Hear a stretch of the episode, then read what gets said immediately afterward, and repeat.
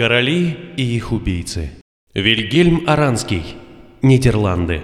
Многих государственных деятелей в разные эпохи наделяли неофициальным титулом «Отец нации». И далеко не все из них по праву его заслуживали. В этом свете наш сегодняшний герой скорее исключение, нежели правило. Он воистину достоин такого именования.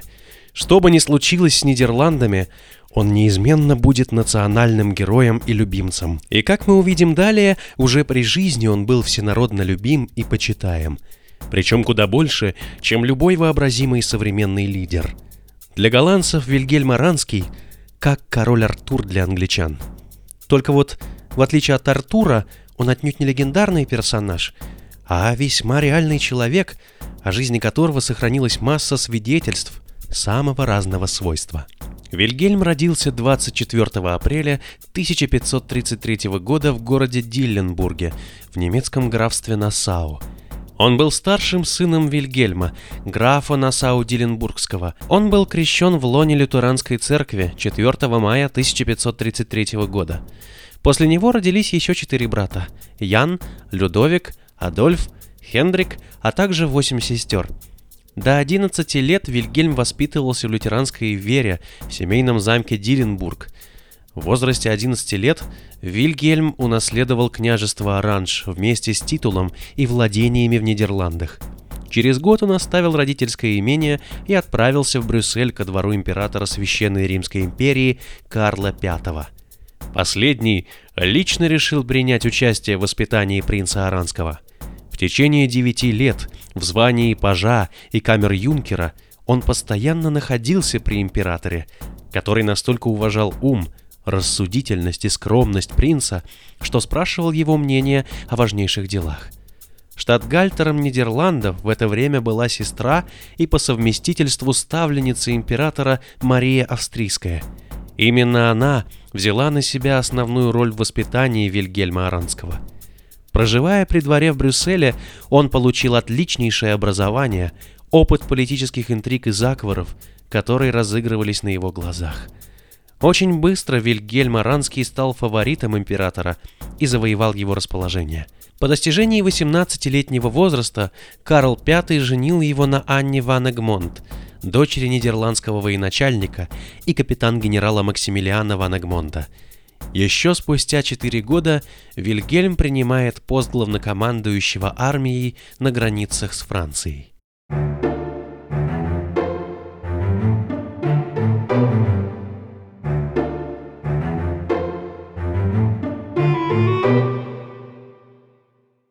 В нем сложился флегматический характер, а постоянные опасности, что постерегали членов семей, сделали его осторожным, скрытным и непроницаемым – Образование, которое он получил, сформировало в нем задатки талантливого политика и администратора, однако взамен оно лишило его эстетического содержимого, что выразилось в отсутствии интереса к искусству и литературе.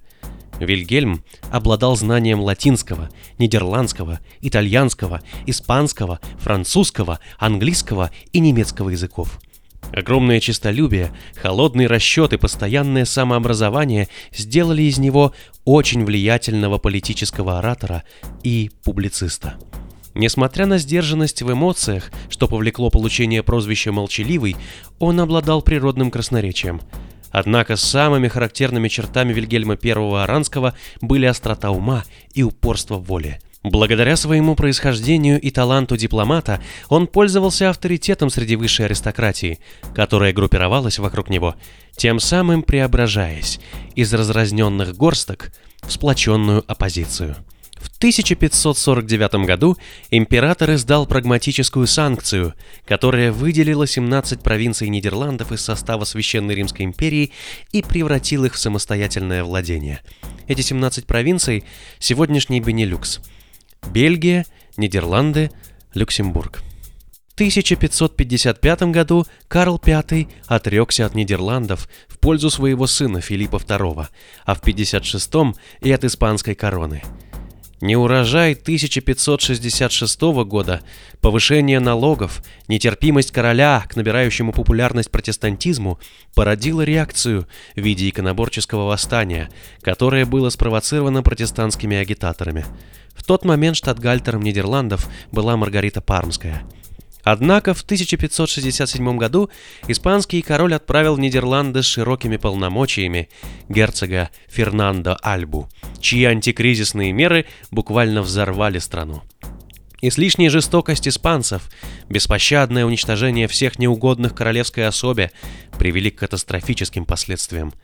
Испанский король просто-напросто не понимал, с кем он имеет дело, что за народ населяет 17 провинций – Филипп вырос в Испании и не говорил ни по-нидерландски, ни по-французски. Начались восстания кальвинистов, а также обокраденных нидерландских торговцев и ремесленников, ведь налогообложение Филипп ужесточил сверх меры. Словом, народ объединился против короля. Требования Альбы о введении новых налогов вызвали решительный протест как протестантов, так и католиков – Поддержка повстанцев выросла также за счет большой группы беженцев, которые бежали из страны во время правления Альбы, который все еще сидел в Нидерландах со своими исключительными полномочиями. Большинство из наиболее важных городов в провинциях Голландия и Зеландия объявили лояльность по отношению к повстанцам. Заметным исключением являются Амстердам и Мидdelбург, которые остались верными католиками до 1578 года. Вильгельм Аранский был поставлен во главе восстания. Он был признан в качестве генерал-губернатора и штатгальтера Голландии, Зеландии, Фрисландии и Утрехта на совещании в Дордрехте в июле 1572 года. Было решено, что власть будет распределена между Аранским и Генеральными Штатами, аналогом парламента. В связи с растущим влиянием повстанцев в северных провинциях война вступила в решающую фазу. Словом, Восстание приобрело государственные масштабы. Началась нидерландская буржуазная революция. Война была чудовищной и продолжалась в общей сложности около 80 лет. Была череда перемирий и возобновлений конфликта. Испанцы то отступали, то наступали с новой силой, а зачастую еще и привлекая различных союзников. Во время второго нашествия испанцев в 1572 году Вильгельм Аранский, как лидер национально-освободительной борьбы, скажет своему брату Яну.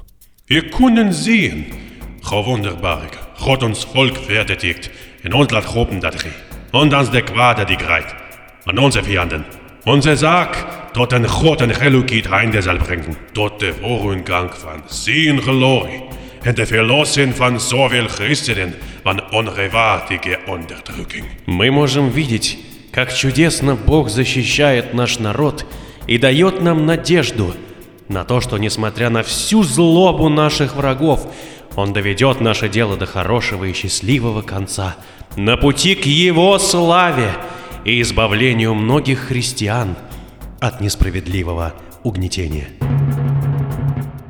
На Вильгельма была совершена масса покушений, и одно из них оказалось роковым – его пытались убить разные люди. Иезуиты и прочие католические фанатики, разорившиеся из-за войны купцы, профессиональные убийцы, нанятые испанскими феодалами. И все же один из испанских наймитов таки настиг его. Воскресенье, 8 июля 1584 года, фанатичный католик Жерар Бальтазар вошел во внутренний двор принца Хофа – что в городе Делфт в Голландии, осматривая помещение. Алибарчик, находившийся там, спросил его, чего он там ждет.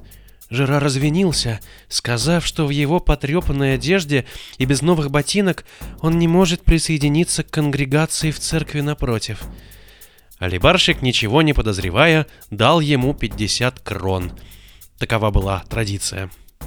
А на них Жерар на следующее же утро купил два пистолета у одного из солдат.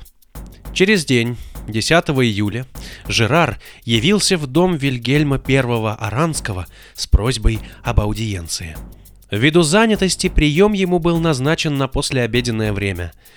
Убийца спрятался в темном углу неподалеку от лестницы. В этот момент Вильгельм стоял на самой лестнице и разговаривал с капитаном своей стражи. И когда принц Аранский в окружении двоих человек приблизился к нему, Жерар напал. Всего было произведено три выстрела из пистолета с близкого расстояния. Вильгельм упал. Он взмолился, просил пощадить его грешную душу и его народ. Сестра Вильгельма, находящаяся в это время рядом, опустилась к нему, но было уже поздно.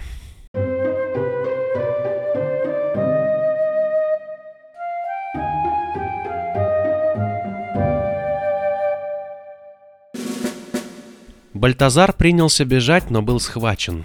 Когда при задержании его называли предателем, он отвечал, что тот, напротив, верный слуга государев, государя Филиппа II. Жерар, после формального судебного процесса, длившегося четыре дня, был приговорен к смерти. Однако, чтобы успокоить толпу, недовольство которой могло привести к массовым беспорядкам, смертной казни предшествовала экзекуция длиной в несколько дней. Сначала ему отсекли топором правую руку. После этого раскаленными щипцами стали рвать плоть. Затем ему переломали все кости на оставшихся конечностях. Подвешивали с огромными грузами. Далее следовало четвертование заживо, с последующим вскрытием брюшной полости, а также вырыванием сердца из груди. Согласно тексту приговора, этим же коварным сердцем уже фактическому трупу были нанесены три удара по лицу. Лишь после этого голова была отделена от тела, а обрубки были размещены по четырем углам городских стен. Ведущие протокол этой экзекуции отмечали, что за все время разбирательств и последующих казней Бальтазар не произнес ни слова. Горю голландцев не было предела. В один день вся нация будто лишилась отца. И столь изощренная и жестокая казнь была самым большим, как народ мог отомстить убийце народного любимца. Но вскоре всю ярость жителей провинций ощутит на себе и в целом испанская корона, ведь Нидерланды не только победят, но и превратятся в мощнейшую и богатейшую колониальную империю.